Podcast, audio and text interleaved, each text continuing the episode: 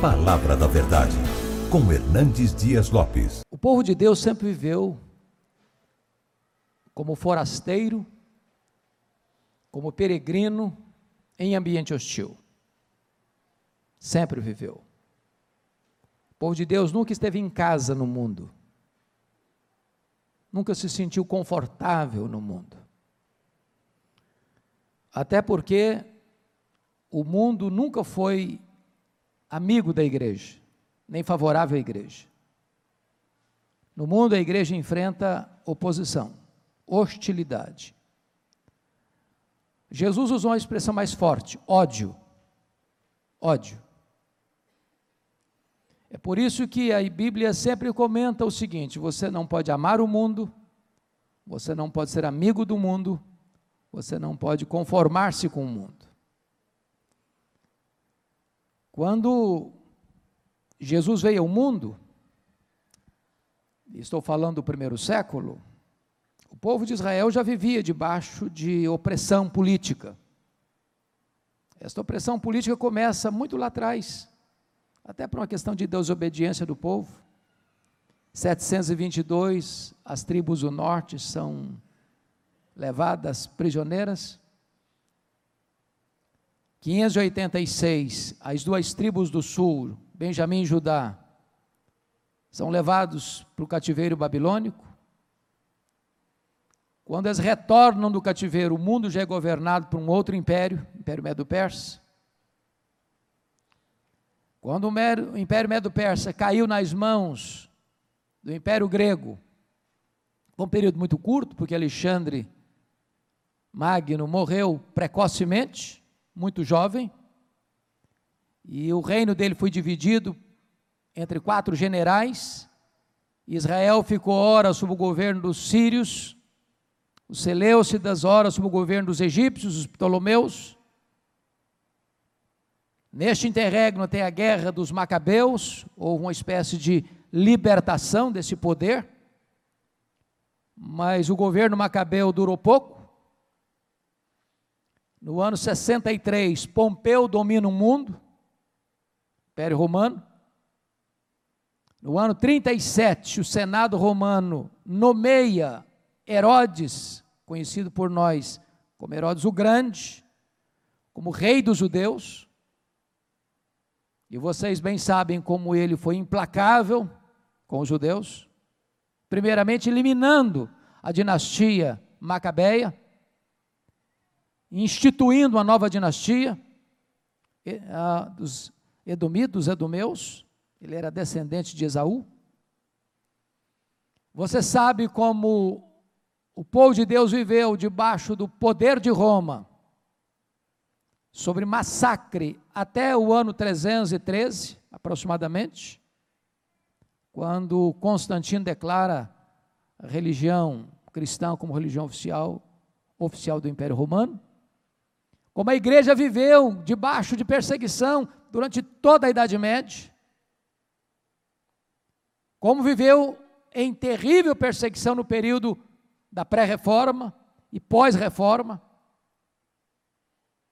Em outras palavras, a igreja sempre sofreu, mas talvez nunca sofreu como sofreu no século vinte. Mais cristãos foram mortos, torturados, presos, torturados e mortos no século vinte, do que em todo o restante da história. E se eu não estiver equivocado na minha compreensão, o mundo está, penso eu, armando um cenário mundial, global, de opressão e de perseguição à igreja cristã. Então não nos enganemos. Não nos equivoquemos, não alimentemos sentimentos românticos. A grande tribulação da qual Jesus falou se avizinha, que é também o período da grande apostasia, do pouco tempo de Satanás e do levantamento do anticristo. Então não esperemos dias melhores para testemunharmos, não. A igreja é martírica, Agora, desculpa da introdução longa, antes de entrar no texto que eu quero trabalhar. A questão da cidade é muito importante entender, porque a igreja começa numa cidade chamada Jerusalém. Só que o projeto de Deus, o projeto de Cristo era permanecer na cidade de Jerusalém, até que do alto sejais revestidos de poder. Mas ao ser revestido de poder, é preciso ir além de Jerusalém. Então, quando a liderança propõe um lema para este ano, testemunhando Cristo à cidade, nós queremos entender que não é só na cidade, é ir além da cidade. Começa, mas não fica. Não é aqui, depois lá, é aqui, ali e lá ao mesmo tempo. E aí você encontra, e eu quero trabalhar hoje o capítulo oito, que é a cidade de Samaria, e de Samaria vai para Damasco, e de Damasco vai para Cesareia, de Cesareia vai para Antioquia da Síria, de Antioquia da Síria vai para Filipos, para Tessalônica, para Bereia, para Atenas, para Corinto, para Éfeso, para Roma. E eu tenho um lema, isso é meu, posso estar equivocado na minha interpretação, mas entendo que a igreja precisa se concentrar é implantar igrejas em cidades estratégicas. Porque, penso eu, foi esse o método que Paulo adotou. Imagine vocês, Paulo sabia que tinha pouco tempo, sabia que tinha recursos limitados. Se Paulo tivesse fixado a sua atenção missionária em cidades pequenas, fora das rotas de viagem, ele teria gastado todo o seu tempo, toda a sua energia, plantado igrejas pequenas, que não teriam condições de influenciar o mundo da época. Mas quando você lê Atos nessa perspectiva, o evangelho vai se deslocando para as cidades estratégicas. Jerusalém, Samaria, Cesareia Marítima, Antioquia da Síria. Eu não vou nem trabalhar das cidades da primeira viagem missionária, Antioquia da Pisídia, Icônio, Derbe e Listra, porque era uma região mais fora das rotas principais. Mas quando ele entra na Macedônia, ele passa batido em algumas cidades, mas vai se fixar em algumas estratégicas, que era Filipos, colônia romana, Tessalônica, capital da Macedônia, Bereia, importante cidade da Macedônia, passa de relance por Atenas, a capital intelectual do mundo, vai ficar um ano e meio em Corinto, que era a capital da província da Caia, vai ficar três anos em Éfeso, que era a capital da província da Ásia Menor. E quando você lê as sete cartas do Apocalipse, por exemplo, tem muito a ver com a influência desta igreja estratégica de Éfeso, que planta igrejas em toda a província. Então pense, irmãos, que se nós tivermos melhor estratégia, nós vamos ter mais êxito, porque quem dá a direção é o Espírito Santo, mas quem escolhe os melhores métodos somos nós.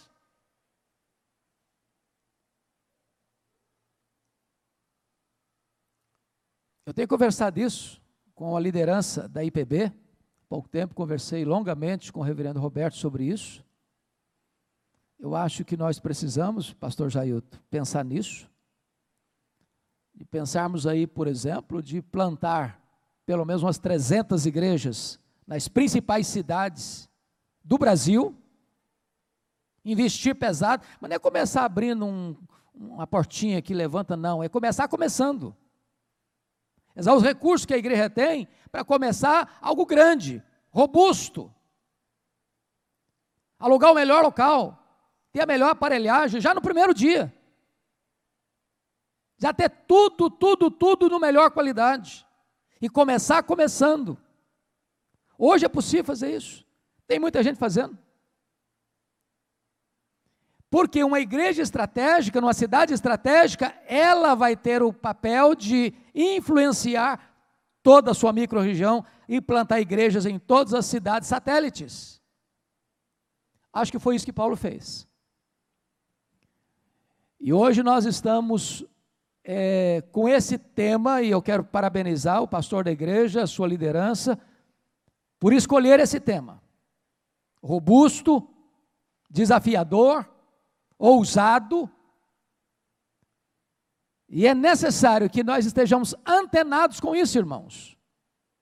Hoje o pastor Daniel está plantando uma igreja relevante, eu tenho certeza que o pastor Jailton já está aí sonhando com outro projeto, e nós precisamos de graça e de sabedoria e de estratégia, para que a igreja avance com mais celeridade e com mais profundidade, com mais capacidade de influenciar toda a sua região. Bom, mas eu disse para vocês que eu não sou de falar de tema, me perdoem de não tratar do tema, eu quero tratar do texto, que vai tratar do tema, mas expondo um texto. E eu queria então falar sobre uma igreja determinada a ganhar a sua cidade e o mundo. O senhor não tinha chegado ainda aqui, quando eu disse o seguinte: testemunhando o evangelho da cidade. E eu sei que quando o senhor pensou nisso, a liderança pensou nisso, não está pensando apenas em Vitória, ou Vila Velha, ou Serra, ou Cariacica, ou Viana, ou Guarapari, ou região metropolitana, mas ao mesmo tempo que alcança aqui, alcança ali, alcança lá, alcança além, fronteiras. Então abra sua Bíblia comigo agora, por favor, Atos dos Apóstolos, capítulo oito, desculpem, de uma introdução tão demorada, Atos oito,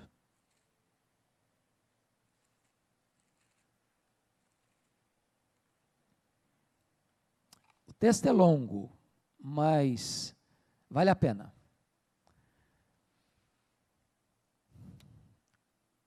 Depois de lido o texto, mantenha a sua Bíblia aberta, por favor. E Saulo consentia na sua morte, morte de Estevão, obviamente. Naquele dia levantou-se grande perseguição contra a igreja em Jerusalém, e todos, exceto os apóstolos, foram dispersos pelas regiões da Judéia e Samaria. Alguns homens piedosos sepultaram Estevão e fizeram um grande pranto sobre ele. Saulo, porém, assolava a igreja, entrando pelas casas e arrastando homens e mulheres, encerrava-os no cárcere. A igreja comigo até o verso oito, vamos juntos.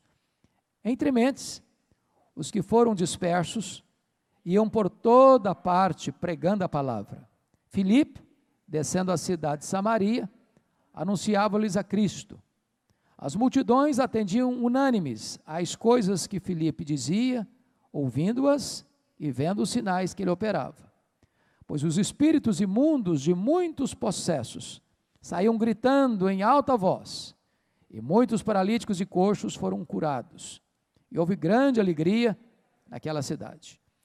Ora, havia certo homem chamado Simão, que ali praticava mágica, iludindo o povo de Samaria, insinuando ser ele grande vulto, ao qual todos davam ouvidos, do menor ao maior, dizendo: este homem é o poder de Deus, chamado grande poder. Aderiram a ele, porque havia muitos, havia muito os iludira com mágicas. Quando, porém, deram crédito a Filipe, que os evangelizava a respeito do reino de Deus e do nome de Jesus Cristo, iam sendo batizados, assim homens como mulheres. O próprio Simão abraçou a fé, e tendo sido batizado, acompanhava Filipe de perto, observando extasiado os sinais e grandes milagres praticados. Ouvindo os apóstolos que estavam em Jerusalém, que Samaria recebera a palavra de Deus, enviaram-lhe Pedro e João, os quais, descendo para lá, oraram por eles, para que recebessem o Espírito Santo, porquanto não havia ainda descido sobre nenhum deles, mas somente haviam sido batizados em nome do Senhor Jesus. Então, lhes impunham as mãos e recebiam estes o Espírito Santo. Vendo, porém, Simão, que pelo fato de impor os apóstolos as mãos, era concedido o Espírito Santo, ofereceu-lhes dinheiro, propondo: concedei-me também a mim este poder, para que aquele sobre quem eu impuser as mãos receba o Espírito Santo. Pedro, porém, lhe respondeu: o teu dinheiro seja contigo para a perdição, pois julgaste adquirir por meio dele o dom de Deus. Não tens parte nem sorte neste ministério, porque o teu coração não é reto diante de Deus. Arrepende-te, pois, da tua maldade, roga ao Senhor, talvez te seja perdoado o intento do coração, pois vejo que estás em fel de amargura e laço de iniquidade. Respondendo, porém, Simão lhes pediu: rogai vós por mim ao Senhor, para que nada do que disseste sobrevenha a mim. Eles, porém, havendo testificado e falado a palavra do Senhor, voltaram para Jerusalém e evangelizavam muitas aldeias dos samaritanos. Um anjo do Senhor falou a Filipe, dizendo: dispõe-te e vai para a banda do sul, no caminho que desce de Jerusalém a Gaza. Este se acha deserto. Ele se levantou e se foi. E eis que um etíope eunuco, alto oficial de Candace, rainha dos etíopes, o qual era superintendente de todo o seu tesouro, que viera adorar em Jerusalém, estava de volta e, assentado no seu carro, vinha lendo o profeta Isaías. Então disse o Espírito Santo a Filipe: aproxima-te desse carro e acompanha-o. Correndo, Filipe ouviu ler, ouviu ler o profeta Isaías e perguntou: compreendes o que vens lendo? Ele respondeu: como poderei entender se alguém não me explicar? E convidou Filipe a subir e a sentar-se junto com ele. Ora, a passagem da Escritura que estava lendo era esta: foi levado como ovelha ao matadouro, e como cordeiro mudo perante o seu tosquiador, assim ele não abriu a boca. Na sua humilhação lhe perguntaram, ou lhe negaram justiça: quem lhe poderá descrever a, gera, a geração? Porque da terra a sua vida é tirada.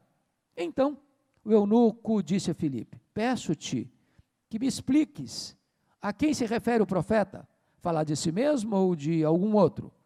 Então Filipe explicou, e começando por esta passagem da Escritura, anunciou-lhe a Jesus. Seguindo eles caminho fora, chegando a certo lugar onde havia água, disse o eunuco: eis aqui água, que impede que eu seja batizado? Filipe respondeu: é lícito, se crês de todo o coração. E respondendo ele disse: creio que Jesus Cristo é o Filho de Deus. Então mandou parar o carro, ambos desceram a água, e Filipe batizou o eunuco. Quando saíram da água, o Espírito do Senhor arrebatou a Filipe, não vendo eu mais o eunuco. E este foi seguindo o seu caminho, cheio de júbilo. Mas Filipe veio achar-se em Azoto, e passando além, evangelizava todas as cidades, até chegar a Cesareia. Amém. Irmãos amados, Vitor Hugo diz certa feita o seguinte: há uma coisa mais forte do que todos os exércitos do mundo. E o que é mais forte que todos os exércitos, os exércitos do mundo, segundo Vitor Hugo? Uma ideia cuja hora é chegada. Irmãos, não tem uma ideia cuja hora é chegada mais poderosa do que o Evangelho de Jesus Cristo. Se essa ideia, entre aspas, for pregada, proclamada, vivida, testemunhada, pedreiras se quebram, escuridão experimenta a luz, as algemas da escravidão se rompem, O poder da morte é vencido pelo poder da ressurreição. Eu gostaria então de propor a vocês hoje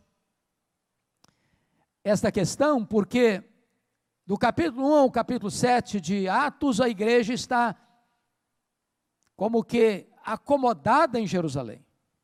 E a ordem de Jesus é: recebereis poder ao descer sobre vós o Espírito Santo, e sereis minhas testemunhas, tanto em Jerusalém, como em toda a Judéia e Samaria, e até os confins da terra. Então o papel da primeira igreja de Vitória não é só Vitória, não é só a região metropolitana, é todo o estado, é todo o Brasil, é fazer missões além fronteiras. Mas a igreja estava muito bem instalada, ou melhor dizendo, muito acomodada em Jerusalém, até o capítulo sete, é uma igreja judaica. Mas o capítulo, no, o capítulo oito, eu diria para vocês que é uma espécie de dobradiça, dobradiça. Por quê? Porque o evangelho alcança Samaria, e é muito importante aqui fazer uma breve retrospectiva. Por que Samaria? Na época de Jesus, Samaria fica uma região como que no meio da Galiléia e da Judéia. Um dos caminhos para você sair do sul da Judéia para chegar na Galiléia passava pela província de Samaria. Só que Samaria, então vou fazer retrospectiva, veio a ser a capital deste chamado Reino de Israel, o Reino do Norte, que formou-se depois da morte de Salomão em novecentos e trinta e um, e que ficou reinando aí, esse reino ficou dominando aí, em oito dinastias diferentes, duzentos e nove anos, até o ano setecentos e vinte e dois, aliás, duzentos e nove anos. Teve lá dezenove reis, oito dinastias, mas esse povo não andou com Deus. O Império Assírio veio e dominou Samaria. Samaria caiu nas mãos dos assírios. Os assírios tinham uma estratégia: não levar todo mundo para o cativeiro, não. Quem ficasse, ele trazia outros povos, misturava, numa espécie de miscigenação racial, que por conseguinte produzia um subproduto, que era o sincretismo religioso. E então, os samaritanos eram uma espécie de meio-judeus, híbridos. Mas isso também trouxe um problema teológico, porque quando o povo retorna, as duas tribos do sul que foram levadas cativas da Babilônia, para a Babilônia em quinhentos e oitenta e seis, e retornam, os samaritanos se opuseram à construção do templo. Vocês se lembram lá? Mais tarde, eles construíram um templo rival no Monte Gerizim. Mais tarde, João Hircano destruiu o templo deles, aumentando ainda mais a fúria dos samaritanos contra os judeus.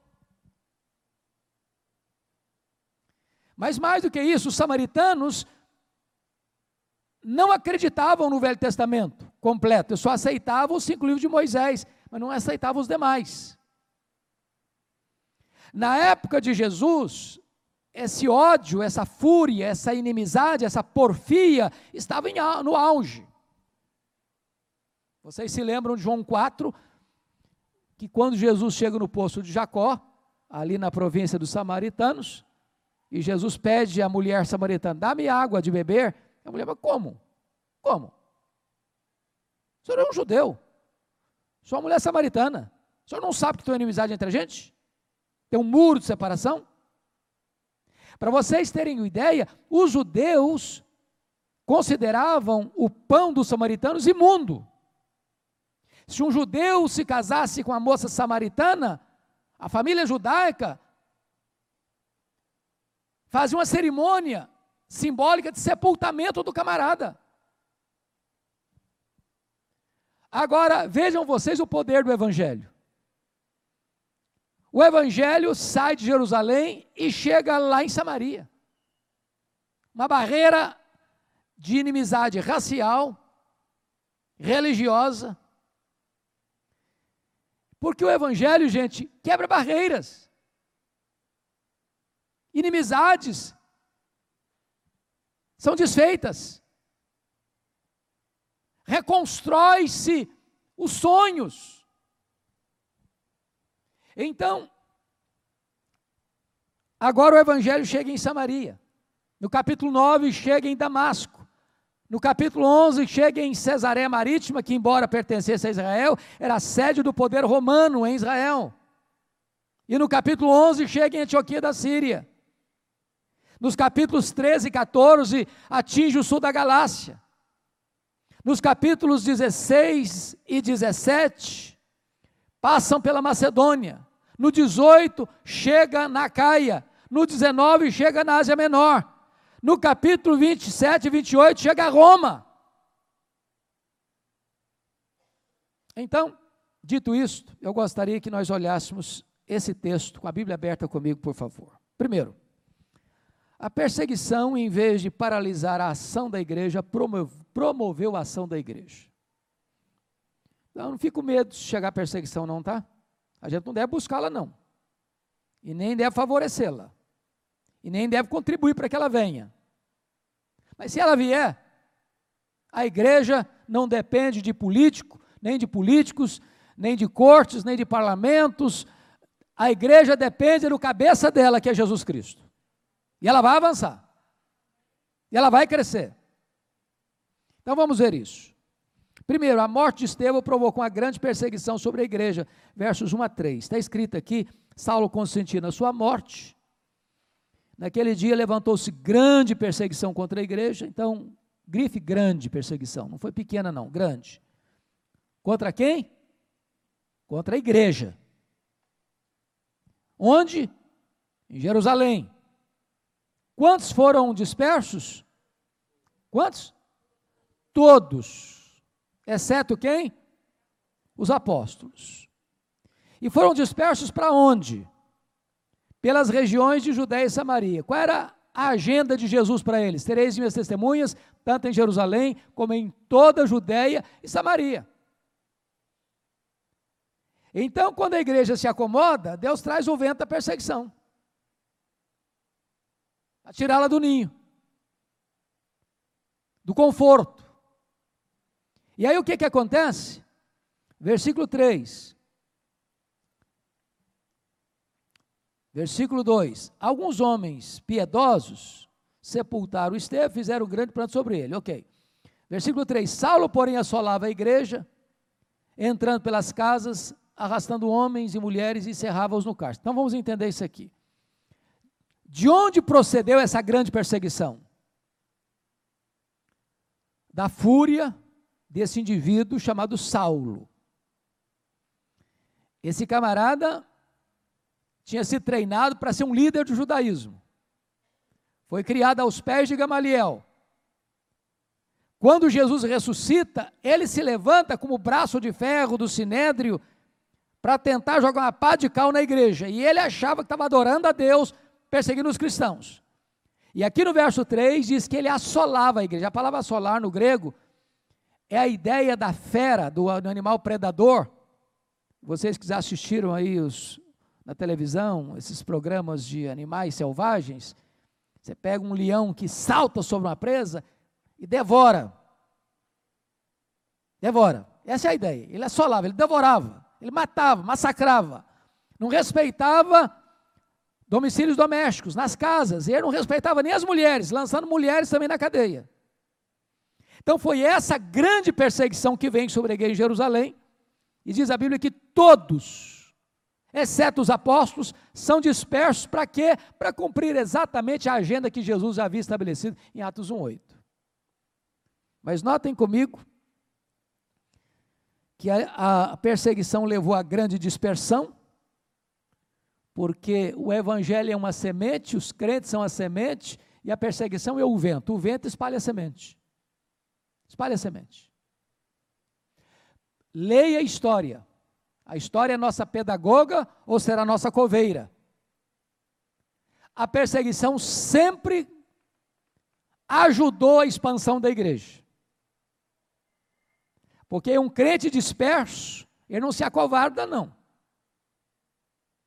Ele prefere a morte à covardia. Ele prefere a morte à apostasia. E os homens podem tirar a nossa liberdade. Os homens podem tirar as nossas, os nossos bens. Os homens podem tirar as nossas casas. Os homens podem tirar a nossa família. Os homens podem tirar até a nossa vida. Mas os homens não podem tirar de nós o direito que nós temos de fazer nossas escolhas. A igreja não se acovarda. E ela está indo, e na medida que ela vai, ela vai pregando a palavra de Deus. Você pode ler o verso quatro comigo? Vamos ler juntos, em voz alta? Entre mentes, os que foram dispersos, iam por toda parte, pregando a palavra. Irmãos amados, quem é que foram pregando? Todos. Significa o seguinte: todo crente tem capacidade de pregar, irmãos. Ah, não, pastor, não fiz seminário, não. Ah, não fiz instituto bíblico, não. Ah, não estudei teologia, não. Ah, não sei. Todo crente precisa ser um pregador. Eu vou lhe dizer algo, não importa se você tem um ano de igreja, seis meses de igreja, um mês de igreja, ou se você tem cinquenta anos de igreja, você sabe tudo quanto uma pessoa precisa saber para ser salva. E se você não sabe nada, nada, nada, nada, então você poderia dar o seguinte testemunho: eu só sei de uma coisa, é que eu era cego e agora eu vejo. O que significa isso, irmãos? Preste bem atenção nisso. Nós temos como um dos lemas da reforma o sacerdócio universal dos crentes. Não é isso? O que significa isso? Que agora não precise um, a um padre, a um sacerdote, a um pastor, a um missionário, a uma, entre aspas, uma mulher de oração, ou a um homem de oração, a um ungido especial, para ele orar por mim, no sentido de que eu não consigo orar, eu não tenho acesso. Não, todos nós temos o mesmo acesso, o livre acesso, podemos entrar com ousadia na presença de Deus. Você pode pedir oração para alguém? Pode, claro. Mas não no, não no entendimento de que ele tem mais acesso a Deus que você. Não no sentido de que você não pode, ele pode. Todos nós temos livre acesso. Agora, o que o texto está nos mostrando é que hoje, via de regra, a igreja virou de novo o que era antes da reforma. A gente pensa que só o pastor prega. Não, o pastor passou por um seminário. Ele prega. A gente tem a ideia de que o nosso papel como crente é vir para a igreja. Sentar no banco, escutar um sermão, cantar alguns hinos, fazer algumas orações, e trazer oferta, voltar para casa. Domingo após domingo, semana após semana, mês após mês, ano após ano. E aí o que que acontece? Nós evangelizamos a exaustão esse ambiente aqui. Os bancos, esses bancos já escutarem. E aí, a gente faz isso a vida inteira, mas não é capaz de atravessar a rua, visitar o condômino, falar de Jesus para o vizinho, para o parente. E nós estamos achando, não, o pastor prega. O pastor é pago para pregar. A gente sustenta o pastor para pregar. A gente não prega. Irmãos amados, não podemos alcançar a cidade se nós não entendermos que todos nós, todos nós que fomos chamados, somos enviados. Todo chamado é um enviado. Todo crente é um pregador. Toda crente é uma pregadora. Todos saíram e todos pregaram a palavra de Deus. Todos pregaram o evangelho. Todos anunciavam Cristo. Agora vejam vocês que a perseguição não atrapalhou a igreja no sentido de dar testemunho. Ela só deslocou a igreja de Jerusalém para toda a Judéia e para Samaria. Foi sempre assim. O Sinédrio perseguiu os apóstolos. Os imperadores romanos perseguiram a igreja até o começo do século quarto. Né? Se você olhar na Inglaterra, Maria Tudor perseguiu os cristãos e ela promoveu a igreja. O que deu origem ao movimento dos puritanos. Então, ao longo da história, a igreja foi sobrevivente da perseguição e cresceu na perseguição. Agora, para nós entendermos isso, irmãos, é preciso que, eu vou usar uma expressão que muita gente não gosta e talvez não seja muito boa mesmo. A obra missionária só pode atingir o mundo quando ela for uma grande força leiga. Quando eu digo força leiga, eu não estou querendo fazer uma distinção entre o clérigo e o laicato. Todos nós somos sacerdotes real, todos nós. Quando eu digo leigo, agora estou fazendo essa separação só para facilitar. A igreja só vai alcançar a cidade se nós entendermos que não só os pastores, não só os presbíteros, não só os professores de escola dominical, não só os diáconos, não só os oficiais da igreja estão incumbidos dessa tarefa. Todos foram dispersos e todos foram pregando. Então, é o evangelho todo, por toda a igreja, em todo mundo, a toda criatura. Esse é o projeto de Deus. Me permita, me permita, é, explicar isso com um exemplo. Lembram daquele homem gadareno que foi liberto por Jesus, lá em Marcos capítulo cinco? Qual foi o pedido daquele homem depois de liberto e salvo por Jesus? Senhor, permita-me ir ter contigo, ou ir contigo, melhor dizendo, me permita fazer parte da tua caravana, do teu grupo, dos teus discípulos. Jesus, não, vai para os teus, e conta a eles quanta coisa o Senhor fez por ti. Por que Jesus fez isso? Que lugar era aquele? Se você perceber, aquele local era uma região chamada de Decápolis, e a palavra Decápolis significa o quê? Dez cidades. Era uma região gentílica, por isso que cultivavam porcos. O evangelho não estava lá, e Jesus está dizendo o seguinte: olha, você não vai comigo não, eu vou mandar você como missionário para uma região que ainda precisa ouvir, carece de ouvir. E você foi conhecido lá como um problema, você era um foragido da justiça, porque o camarada botava algema nele e prendia o cara e ele no outro dia estava na rua, aliás na rua não, no, no cemitério. Aí Jesus diz o seguinte: você vai para lá, você vai ser testemunha lá, você vai ser pregador lá, você vai ser testemunha lá, lá naquelas dez cidades que ainda estão na escuridão, é para lá que você vai, vai para os seus.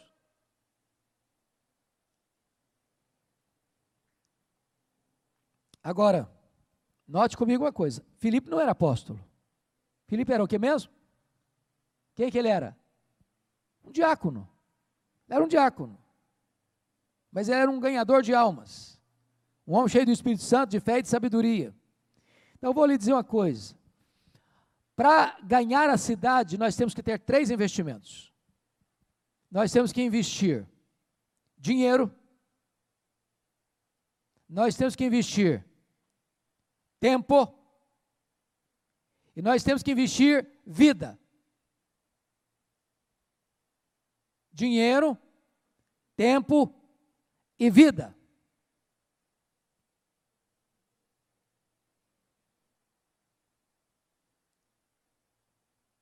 Na Inglaterra, um cidadão que era um grande esportista, chamado Carlos Studge, era um dos mais famosos no seu tempo, pelo ministério de Moody, se converte a Cristo, é convertido a Cristo, e ele vai ser missionário, fora do seu país, e alguém disse para ele: você não acha muito sacrifício você deixar toda a sua riqueza, toda a sua fortuna, abrir mão de tudo isso, sua fama, como um grande esportista nacional, e partir para um país tão pobre, tão carente, tão necessitado? E ele respondeu assim: se Jesus Cristo é Deus, e ele deu a sua vida por mim, não tem sacrifício tão grande que eu possa fazer por amor a ele. Então eu gostaria que hoje você pudesse pensar nisso. O que é que você vai fazer como membro desta igreja, ou como visitante que está aqui conosco hoje, para alcançar a cidade? Você não vai pensar o que, que o pastor vai fazer. Ele sabe o que vai fazer. Você, o que você vai fazer? Qual vai ser a sua contribuição? Qual vai ser o seu papel?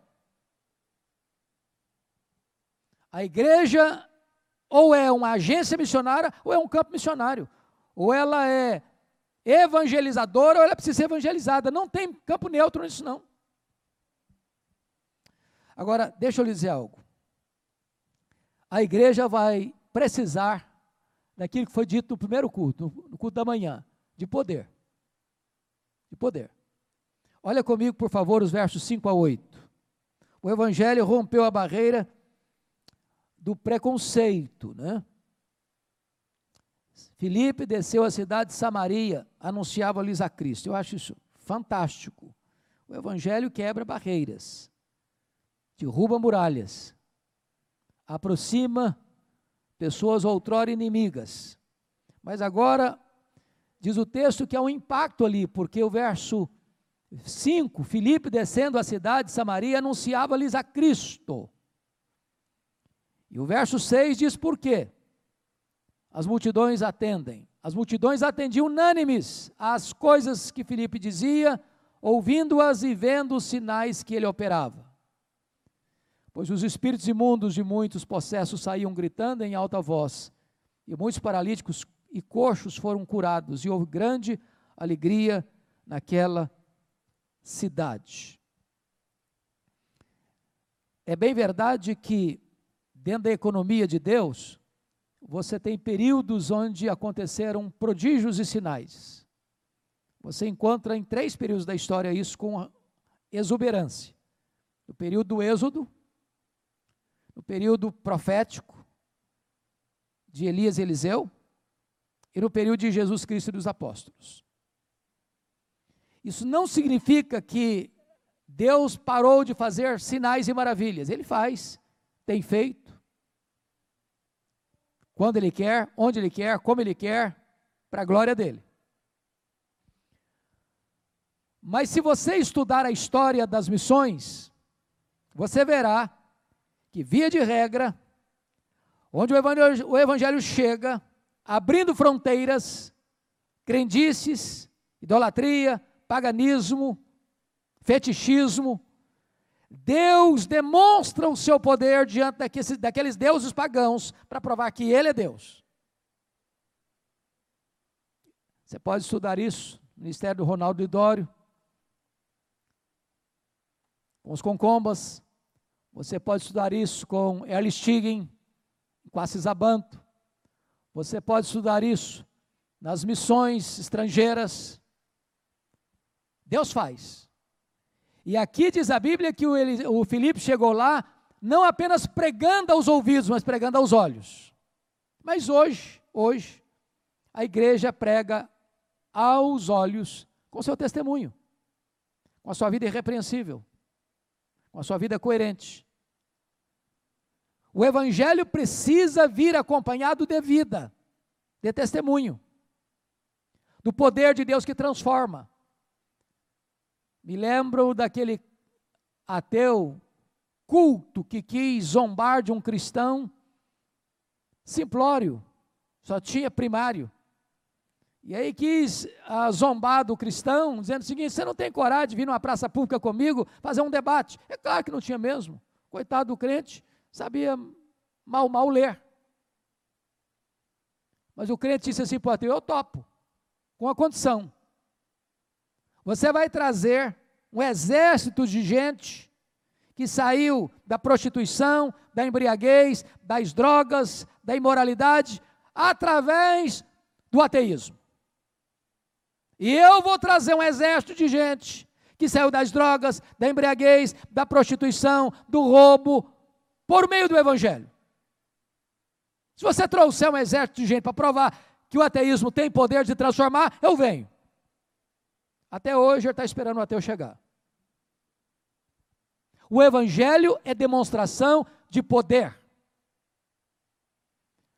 Filipe pregou aos ouvidos e pregou aos olhos. Foi por isso que quando João Batista mandou um emissário, ou emissários, perguntar para Jesus: és tu o Messias que havia de vir, ou vamos esperar outro? Nota de rodapé. Até a gente crê tem seus momentos difíceis, seus momentos de crise, seus momentos de dúvidas. E Jesus mandou um recado para ele. Vai falar para ele o que vocês estão ouvindo e vendo. O Evangelho é uma mensagem aos ouvidos, e o Evangelho é uma demonstração do poder de Deus aos olhos. É o bêbado que larga a pinga, é o ladrão que vira honesto, é o adúltero que é íntegro, é o desonesto que agora anda na verdade, é o casamento desfeito que agora é restaurado, é aquele que andava uma vida completamente irregular e agora anda uma vida de santidade. O Evangelho tem demonstração, tem demonstração. É isso que impacta a cidade de Samaria.